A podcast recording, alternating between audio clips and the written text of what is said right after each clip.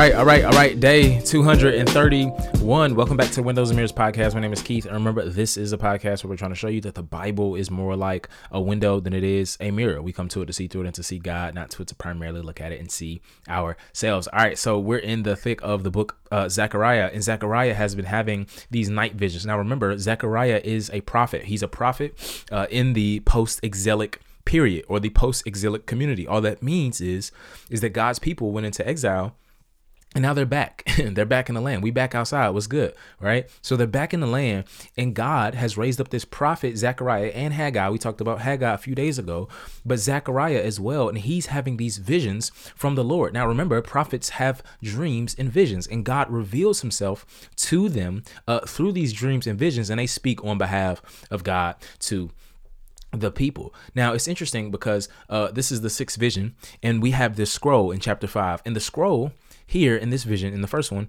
uh, represents God's law. And the text even explicitly says that it is the curse, hear this, that is going out over the whole land. And it is against the thieves and those who swear falsely. And all the Lord is trying to say is that, listen, the text is getting at the idea of that Israel needs to be changed. they need to be cleansed. This is things, these were things and sins that characterized God's people. Now remember, the visions were about telling the people about their current reality, why what happened to them had happened to them, and what will happen to them in the future. And so God is like, no, no, no, like y'all hands were dirty, fam. Like y'all were guilty of injustice, right? Social injustices and sin that that um that scripture would say is actually the breaking of God's covenant. And the thing I think we learn here, because remember last time we talked about how God made this promise to come dwell with his people, right? Even after the exile. Um, the thing we learn here, though, is that sin must be dealt with before God can come dwell with his people, right? Sin must be dealt with before God can come dwell with his people. God is holy, holy, holy. Vision 7 comes, and there's this woman sitting in a basket. I know it sounds weird, um, but it's symbolism. And it represents the uh, centuries of rebellion that Israel had been guilty of before. And God mentions her being carried off to the land of Shinar. Hmm. Now, the land of Shinar. The land of Shinar is actually Babylon, right? It's another name for Babylon. It's really interesting um, because when you look at the Tower of Babel, uh, it's it, it's near the, the, the place of Shinar and uh, it's talking about uh, Babel is Babylon. Anyway, Babylon is everywhere, and so many uh, uh, literary and theological connections we can make, but say before another time. Um, but uh, yeah, so so they have been carried off to Babylon, as we talked about, and he talks about the fact that um, when the woman gets there to Babylon, she will worship at a shrine, right? And all the text is getting at is the concept that is pervasive throughout the Old Testament, and that's idolatry, right? Israel went into exile because they were guilty of idolatry, right? Like they were worshiping other gods, right? And the woman going off um, is showing that idolatry doesn't belong in Jerusalem, right? Like it, it belongs amongst the other nations. It belongs in Shinar. And some would say it even represents the idea that if Israel was still on that foolishness uh, post exile, their fate could end up being the same. Again, it's interesting because when you look at the post exilic period in the uh, Old Testament, so the books we've been working through recently, and even if you look um, uh, in in books that um, that date after the Old Testament, um, the Second Temple period, you don't see one of the things you don't see is uh, Israel worshiping idols, right? Like that's one sin that many have many scholars have pointed out is that like no no when they came back into the land like they seem to have got the message right? Even though they had a bunch of other problems one thing that you did not see uh, was um, those early jews uh, worshiping idols. So again the lord hates idolatry right? And that's that's something he wants his people uh, to get. Vision 8 last uh, vision of this joint and uh, basically uh, is similar to the first vision. So um, both of those kind of form a bracket or an inclusio uh, around all of the visions. And they both represent God's sovereignty. Right? God is uh, sovereign. He is the ruler of rulers, King of kings. He is in control of those who are in who seem to be in control. Right? And so you have these four chariots coming, uh, some going north and some going south, and they are patrolling the earth. And the text literally says, "My spirit." Is sending them, but it is also at rest, right?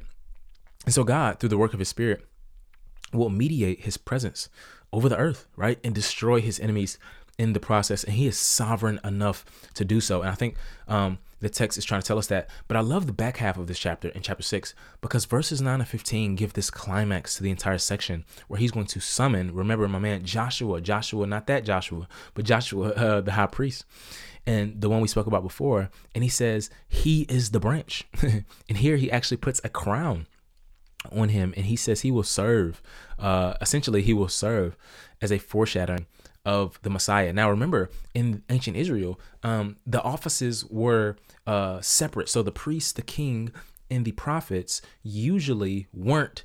Uh, uh, from like so priests and kings at least were from uh, different lines right? Kings were from the line of, of david priests were from the line of levi. And so to have the two cross in the old testament was unheard of. Uh, there were some prophet priests like moses ezekiel but never uh, priest kings right? Uh, except melchizedek. He's an exception. Anyway um, but so you see here though that that again the, the foreshadowing of the Messiah is somebody who would be uh, this priest king, right? And Jesus is our great high priest and our great king who's on the throne before us. Um, and so, as I said before, this merging of the two offices points to the Lord Jesus Christ. And then his name is Joshua, right? So, uh, if you know anything about uh, Hebrew names, right, Joshua is very similar to Yeshua, right? And so, uh, Jesus comes and fulfills this with so much wordplay. And it seems like God is uh, priming the pump, right? God is priming the pump. He is uh, wetting their palates. He is managing their expectations, right, for this Messiah, for this King, right? And what we see is that there is still a noted need for obedience, right? And the beauty of the gospel is that we have this King who comes and obeys for us and obeys where we can't, which leads us by his Spirit to obey as well. So in chapter seven comes, um, what happens is again, there were folks in Bethel, right? So uh, they come to Jerusalem and they seek and they're seeking the Lord's favor. Now, remember, Bethel is in the north, right? In this time, we must remember ancient Israelites. Uh, were, were, were in the north and the south, and Bethel was where many of the northern tribes uh, uh, worshipped, right? So the northern kingdom, and there were some who were still there, right? So remember uh, that everybody didn't go into exile. There were some who were still in the land. Anyway, um, they come to Jerusalem, and they the text says that they had lamented and they had fasted, right, every fifth and seventh month for seven years. And now they go off to Jerusalem and basically ask the religious leaders there, should we continue? Should we continue in our fasting that we've been doing for the 70 years that the southern kingdom was in exile? Now, it's interesting how the Lord responds here through Zechariah. And essentially, they ask him a question, but he asks them a question, right? He says, When you fasted for 70 years, was that really for me, right? Or was it for yourselves? In other words, was it really out of a concern for the loss of my favor? And if you stop, does that mean an abandon abandonment of my concern and favor? In other words, the Lord is trying to see whether they were truly penitent, whether they were, whether they were truly repentant, or were they just posturing, right? Um, he says, like some of y'all were crying because y'all got caught, right? Like y'all weren't really crying because y'all were remorseful in the way you sinned before the Lord. And I think that's a piercing question we ought to ask ourselves, right? The way we go about uh, the rituals of repentance, right? The way we apologize to the Lord. Are we really remorseful that we've sinned against a good, gracious, perfect, loving, holy God who has done nothing but good to us?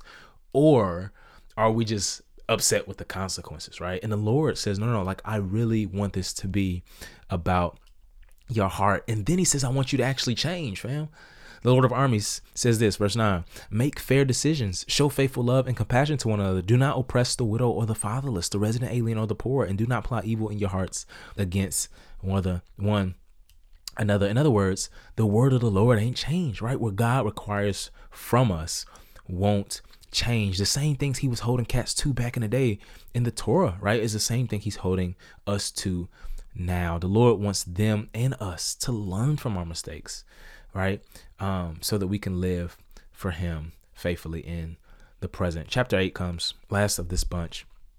And God is constantly reaffirming that he will bring his presence to his people. He will bring his presence to his people. He says that those days of mourning, right, on the fifth and seventh month, will be transformed into spaces of celebration.